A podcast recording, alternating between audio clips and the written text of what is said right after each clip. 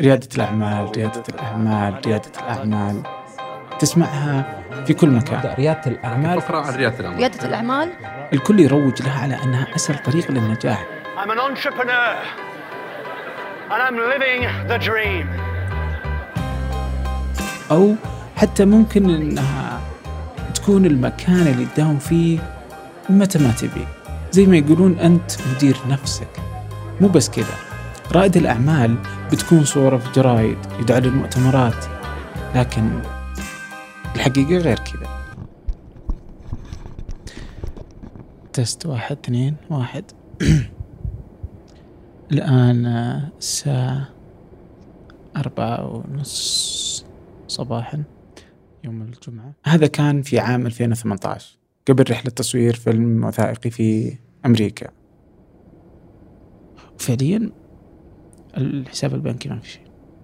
ما في شيء.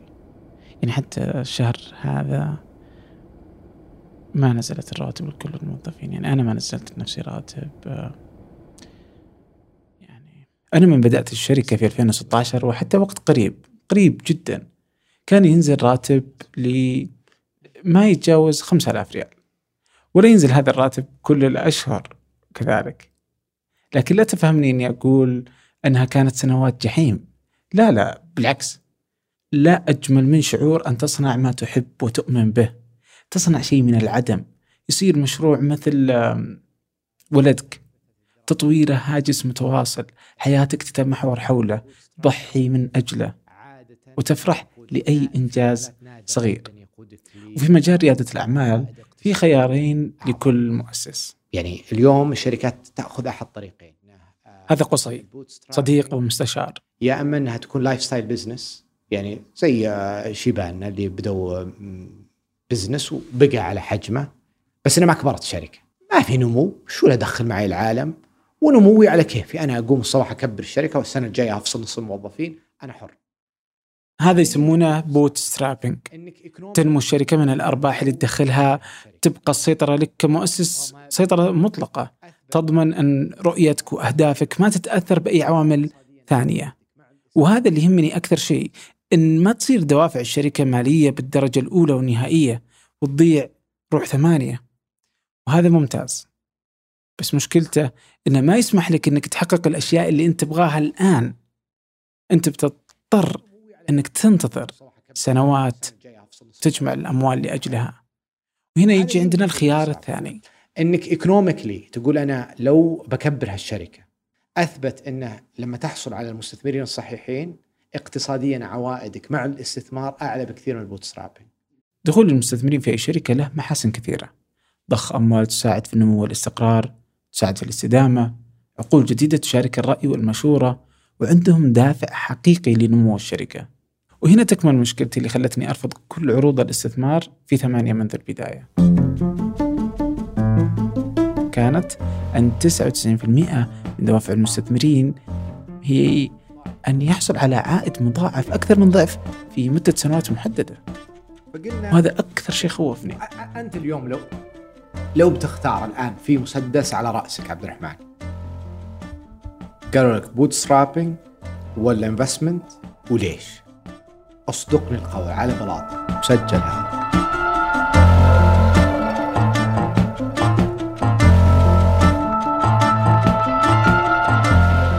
هذا بودكاست الشركة من ثمانية. فيه أشرح أنا عبد الرحمن أبو مالح قصة تأسيس شركة ثمانية. بعد أن سجلت أكثر من 200 ساعة من لقاءات واجتماعات ولحظات صعبة وحلوة صنعت هذه الشركة.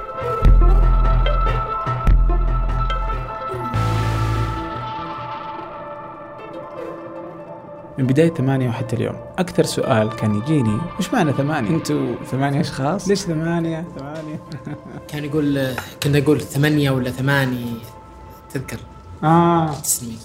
كان قلنا ثمانية ولا ثمانية. هذا سليمان رميخان صديق قديم في أمريكا. حتى قبل أن تصبح ثمانية؟ ثمانية. ثمانية. ثمانية. مكتوب ثمانية. آه زمان. آه اي والله. بعدين رحت غيرت اضطررت إني أغير بالله عليك الحين في بالي إنها ثمانية مكتوب ثمانية. أول شيء. ثمانية كذا. ثمانية. والحقيقة أن الاسم غير مهم.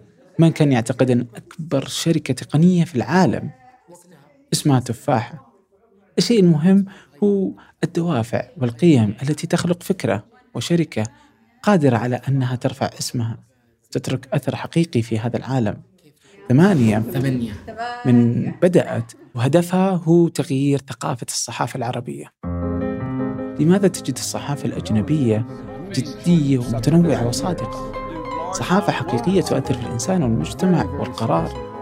بينما في دولنا العربية تجد الصحافة باهتة ميتة بلا طعم ولون صحافة لا يتعدى تأثيرها جدران غرفة التحرير. كيف يمكن لثمانية أن تكون قادرة على تغيير شكل الصحافة؟ كيف ممكن أن نصنع محتوى جاد حقيقي يساهم في بناء المجتمعات ويؤثر في الإنسان؟ لكن السوق ما في فلوس للصحفي ما عندك صحفي فلوس. ما يدعم ولا تبغى تصير منافس رخيص المواد. يعني إعلاناتي على وهنا المشكلة. الأفكار الجميلة والرؤى الطموحة لا يمكن أن تصبح حقيقة ما لم تضمن مصدر دخل ثابت ومستدام. أزعم أن أكثر ما جعل الصحافة العربية بهذا البؤس بخلاف مقص الرقيب الحاد عربيا طبعا هي أن نماذج عملها خطأ. كيف تقوم شركة على فلوس تعطى هبة من أشخاص أو حكومات؟ أو كيف تقوم شركة وعمودها الفقري ورواتب الموظفين تصرف من جيب المعلن؟ فعندما يسيطر المعلن على مصدر الدخل صار المحتوى يكتب له. كيف ممكن أكتب محتوى يجذب أكبر عدد من الضغطات؟ بغض النظر عن التأثير وجودة المحتوى. بينما في الغرب تجد نماذج ربحية للصحف متعددة ومتنوعة. نيويورك تايمز مثلا ثلثي دخلها من الاشتراكات أخرى تجدها من ترخيص المحتوى وهكذا. فعندما يصبح العميل والمتابع أنت مضطر أن تقدم له أفضل محتوى ممكن بأعلى جودة ممكنة. التحدي كل يوم يصبح كيف أنتج محتوى أفضل. لكن كيف ممكن تصل إلى هذه المرحلة؟ بدون فلوس. في كمان نقطة جت في بالي. أظن ثمانية قبل سنة من الآن في الأفلام على الأقل كنا نسوي أفلام إحنا ما- نبغاها بس لأنها يعني تجيب لنا فلوس. هذه أسيل بعبد الله. نائبة الرئيس للإنتاج المرئي بس السنة الجاية كذا اللي العقدين اللي عندنا أفلام إحنا نبغاها هم بيعطونا فيها فلوس يعني راح تنشر عندنا إحنا نبغى نسويها هم قالوا بس خذوا الفلوس وسووها هذا نموذج هل هو مستدام؟ هل يصير دائما؟ في 2020 قدرنا نجيب هالعقدين ولكن كيف بيكون شكل السنوات القادمة؟ نقدر في ثمانية نعتمد على الإعلانات. فهي زي ما يقولون الخواجات ايزي ماني مبالغ جيدة ومجزية بجهد قليل نسبيا. ولكن حمض ثمانية النووي يحتم علينا أن تؤثر وتغير في شكل المحتوى العربي. ولهذا السبب خط إنتاج ثمانية الداخلي في البودكاست والأفلام والمقالات مستمر. وسيظل مستمر حتى يكتب الله امرا كان مفعولا. ولهذا السبب نحتاج الإنتاج الخارجي لتمويل واستمرار الخط الداخلي. تست واحد اثنين واحد. الآن آه، هذا التسجيل كان قبل سنتين قبل رحلة تصوير فيلم في أمريكا بثلاثة أيام. هو نفس اللي في البداية وقت ما قدرت أنزل الرواتب. سو مفترض أنه نروح أنا وصادق. يوم الاثنين إلى أمريكا. في الشركة عندنا في ثلاث كاميرات. في كاميرا سينمائية وكاميرتين للبودكاست. إذا أخذت الكاميرات السينمائية أخذت بتكون كاميرا واحدة وإحنا نحتاج كاميرا ثانية. صادق بيكون في الإمارات بعد بكرة فيقدر يشتريها من الشركة اللي دائما نشتري منها الأجهزة وبتكون نقدر نشيل الضرائب وبيكون كذا نقدر نوفر تقريبا من الكاميرا يعني 2000 ريال. الآن المشكلة إن ما عندي فلوس. فعليا ما عندي قيمة الكاميرا. أصلا حتى ما عندي يعني ومثل هذه الأيام كثيرة ولها أسباب عديدة. إما تأخر في التحصيل من العملاء أو فترة بدون مشاريع خارجية أو غيره المهم دائما ومهما كانت الظروف أن الإنتاج الداخلي الإنتاج الذي نؤمن به ونحب أن نعمله يجب ألا يتوقف ويتأثر بسبب عوامل خارجية عوامل مادية. وإحدى هذه الحلول هنا هو القيام بجولة استثمارية لثمانية. قل لي أنت ارسلت لي رسالة أمس قلت لي خلينا نجلس نسولف. إيه؟ لأنه أحس إنك كلموني هذا ياسر الأحمد. أول واحد كلمته عن نيتي لفتح باب الاستثمار. لأنه أحس إنك كلموني أكثر من واحد. أحس إني أنا خلصت. يعني هذا الفيلم كان هو اللي مهلكنا الحين خلصنا. ما أحس إنه شيء صحيح إنه رئيس تنفيذي لشركة يوقف عملية استثمار وتوسع عشان فيلم. مو بعشان فيلم بس إنه فيلم فيلم ترى. لا والله أفهم أفهم كل الاشياء بس أفهم. بس إنه آه، بس إنه هدف. تذكر الأشياء اللي كنا نسولف فيها من زمان. أدري ادري بس إنه عن, هدف وأنا عن هنا. التنظيم عن توزيع المهام أفهم عن أفهم. بس مجلس هي- إدارة يجي مجلس إدارة مرتب يعني. أنا في هذا الفيلم بما يق- واحدة من التحديات الشركات الناشئة هي إنك كمؤسس بتسوي كل شيء. تحصل الفلوس تنظف الأرضيات تكون منتج محرر مصور سكرتير أحيانا. طبعا رئيس تنفيذي هنا تجي الحاجة للاستثمار. الحاجة غير حاجتك للفلوس هي إنهم بيجبرونك على ضبط الحوكمة للشركة. يعني انت أنت أو- بعيد وش قلت لي؟ أنت قلت؟ هذا قصي السيف صديق ومستشار. هو اللي في البداية كان يهدد لي بالسلاح. أنت قلت أنا أبغى استثمار لأن اولا بكسبنا عقول أكثر حول الطاولة. إنه يكون معك عقول. تساعدك إنك تخطو الخطوة الثانية بتختصر الوقت. أنا في النهاية هذا ياسر إنه مرة أخرى. عبد الرحمن قاعد يمشي بيوصل من A إلى B بس يمكن بدال ما ياخذ معه ثلاثة شهور ياخذ معه شهر واحد. اختصار هذه الشهرين على المدى الطويل يساعدك جدا. يعني مثلا إذا عندك تبغى حوكمة أعلى by default كل هال creatives ما يبغون حوكمة. كلهم ما ي... 100% ما يبغون. فتقدر تلوم ال board. ترى مو أنا عبد الرحمن أنا للآن صديقكم ال creative الحبيب. أشياء كثيرة تنحط في ال board المسكين ترى بعلم أو بدون علم. لكنها هي أداتك لأنك أنت ما تبغى تخسر أصدقائك لأنك قاعد تتخذ قرارات صعبة. لكن كل ما تكبر الشركة بتتخذ قرارات أصعب وأصعب. عشان نبدأ بالجولة الاستثمارية سألت ياسر وش المطلوب مني بالضبط؟ عليك؟ تحدد الأجوبة على الأسئلة هذه. إيش إيش اسألتك؟ تحدد اول شيء هل SAFE ولا direct equity كم نسبة الخصم اللي تبغاه؟ كم ال cap؟ وبعدين كيف بيكون وجود هذه الجولة يضيف لثمانية؟ من ناحية توسعية من ناحية عملية تمويل وثاني شيء من ناحية آه، تنظيم تنظيم إداري. ممتاز. بدأنا أنا وياسر العمل قبل أكثر من سنة وأول مهمة كانت تحديد قيمة الشركة. 48% من قيمة طبعا لاحظ أنا في ال valuation حاط ال risk. هذه طبعا هذه DCF وهذه ال comparable إحنا بناخذ المتوسط من كيف تقدر تحسب قيمة ثمانية؟ تحسب قيمة الكاميرات والمعدات وخلاص؟ ماذا عن التأثير؟ قوة العلامة اللي بنيتها لسنوات مستقبل الشركة؟ الجمهور. طيب أنا طالع من عند جافا تايم طريق الملك عبد الله كنت مع ياسر الأحمد وما أدري حقيقة يعني تقييم الشركة. يعني هذه سالفة ما أفهمها ما أفهمها. عموما آه راس عشاء. فلافل من ماما نورة.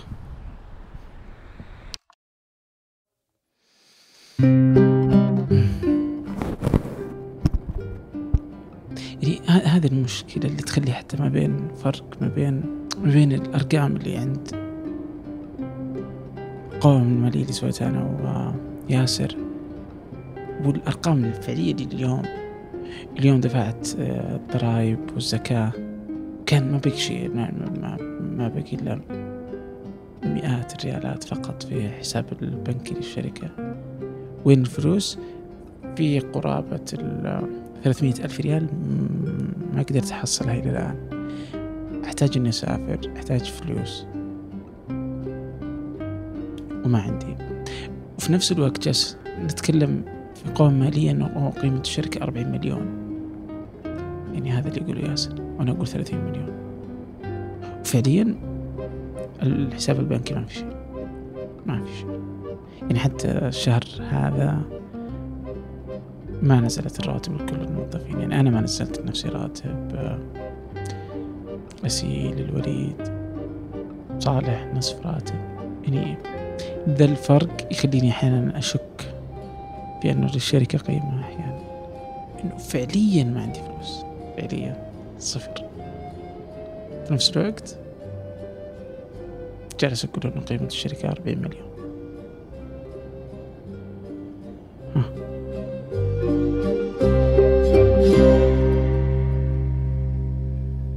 مع الوقت وفي السنوات الأخيرة كان وضع ثمانية المادي ممتاز. بدأنا نرفض بعض المشاريع. نختار المشاريع التي نود أن نعمل عليها. اسم ثمانية صار معروف في السوق. أصبح قوي ورنان بين العملاء. عملائنا اللي يعملون معنا يعملون مرة أخرى ويعيدون. هل هل هل يعني هذا السؤال يمكن عبد الرحمن هذا صديقي البراء ك- ساعدنا في سلسلة ورش لضبط حتى أهداف ثمانية. كفريق. هل تحسون إنه ناقصكم فلوس؟ عبد الرحمن دائما يعطيني اوبن بادجت على الموقع. واللي تتكلم رئيسة التحرير سمار سليمان. مع إني أخاف لما يقول كذا أصير أقول make it lower make it lower اللي عشان أحس إن- مثل هذه اللحظات هذه الأوقات تخليني أعيد التفكير في حاجتنا للاستثمار. يعني بيساعدك. وأنا قلت لك ما ودي أنا قاعد أتكلم واجد. لا بالعكس والله. ما ودي أحس إني يعني قاعد أضغط عليك اللي يلا قفل الحين وإن هذا فعلا تحتاجه. بينما أذكر قبل فترة لو تذكر أنا وياك كنت تقول إني ما أحتاج أنا استثمار. تذكر؟ إي ف يعني ما م- لما أقول لك إني ما احتاجها أول وحتى إلى اليوم يعني مشكلتنا في السوق إن إحنا مشكلتنا مشكلة. أوكي؟ تخيل إني أنا مثلا فاهم؟ إني بقول أوه أنا أبغى استثمار ليه؟ أبغى أجيب حقين ثمانية كلها تستحوذ عليهم آه. إيه. بس هنا ما ما في أحد في السوق يقول اني ابغاه فهمت؟ اللي يقول لك لما محتاج إنه ما راح يأثر. أقدر operate for months اي بدون أي شيء. اي بس أنا أحس بس إنه هنا اللي يجي أوه هل نبغى ناخذ؟ ويصير توسع مدري شلون. هو غلط إنك تاخذ مبلغ وأنت ما تدري إيش بتسوي فيه. ولكن بالأخير اقنعني ياسر. وصملت. وبدأنا أول جولة استثمارية في ثمانية.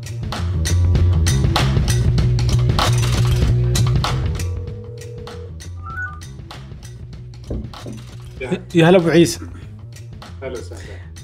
أقول لك آه أسلم. سلمت يا طويل العمر. الحين أنا كنت في إثراء. ودق جوالي. فرقم غريب يعني والله إني أتذكرها. إنها يمكن على آخر رنة كذا اللي جالس يرن يرن حطيتها على الصامت كذا وطنشت. بعدين كذا كنت لابس الايربودز قلت ططق هلا مرحبا. فكذا يقول لي معك آه، محمد من شركة الأبحاث. فكنت أقول له لا والله مالي خلق آه، يعني معلش يعني ما أعرف الشركة وآسف يعني. قال لي المجموعه السعوديه لأبحاث التسويق. قلت له يا أبوي قل كذا من أول. يلا حيا يا هلا مرحبا آمرني. كذا اللي قلم اللي إي قال كذا اللي الحين آه، تعين فريق كامل جديد في المجموعة وأول شركة شفناها في السوق كانت ثمانية. والصدق ودنا نقعد. واو قال كذا. إيه. قال والله الرئيس التنفيذي جمان الراشد تبغى تقابلك. قال لي متى الوقت اللي يناسبك؟ قلت والله يعني أنا الحين في الشرقية يعني هذا الأسبوع مشغول بس آه، ابد أي وقت ثاني الأسبوع الجاي أنا تحت أمرك. بعدين قال لي خلني أنسق مع الرئيس التنفيذي واختار موعد. وننسق قلت ابد مناسب.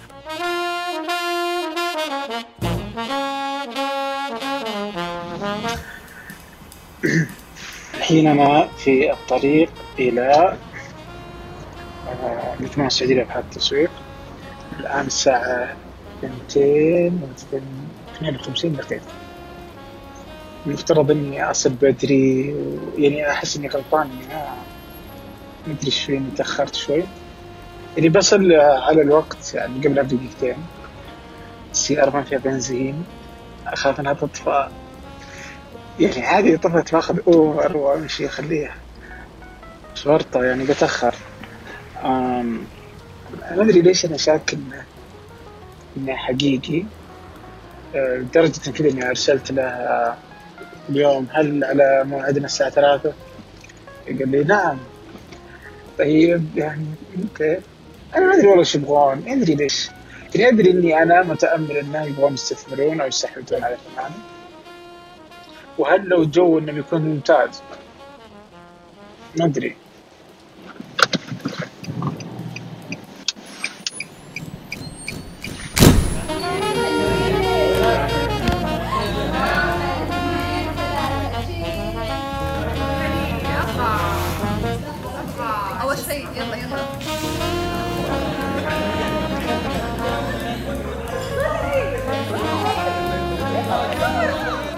هذا التصوير كان بداية الأسبوع يوم الأحد. الآن الساعة ثنتين ونصف عصرا يوم الثلاثاء. تصوير الفريق كان هدفه الإعلان عن استحواذ المجموعة السعودية للأبحاث والإعلام على ثمانية. الفريق يعتقد أن التصوير للموقع والهوية الجديدة. ما قدرت أقول لهم بسبب قوانين سوق الأسهم السعودية. نصف ساعة من الآن ويغلق السوق. وبعدها بوقع بداية فصل جديد في حياتي. في حياة ثمانية.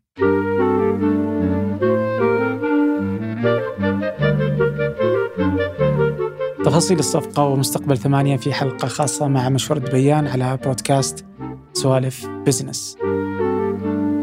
أخرج هذه الحلقة الوليد العيسى هندس الصوت جميل عبد الأحد أشرف على الإنتاج سحر سليمان. هذا بودكاست الشركة أحد منتجات شركة ثمانية للنشر والتوزيع. ننشر كل الإنتاج بحب من مدينة الرياض. حتى الحلقة القادمة كل عام أنتم بخير. نقفل عشان نقدر نسولف على راحتنا.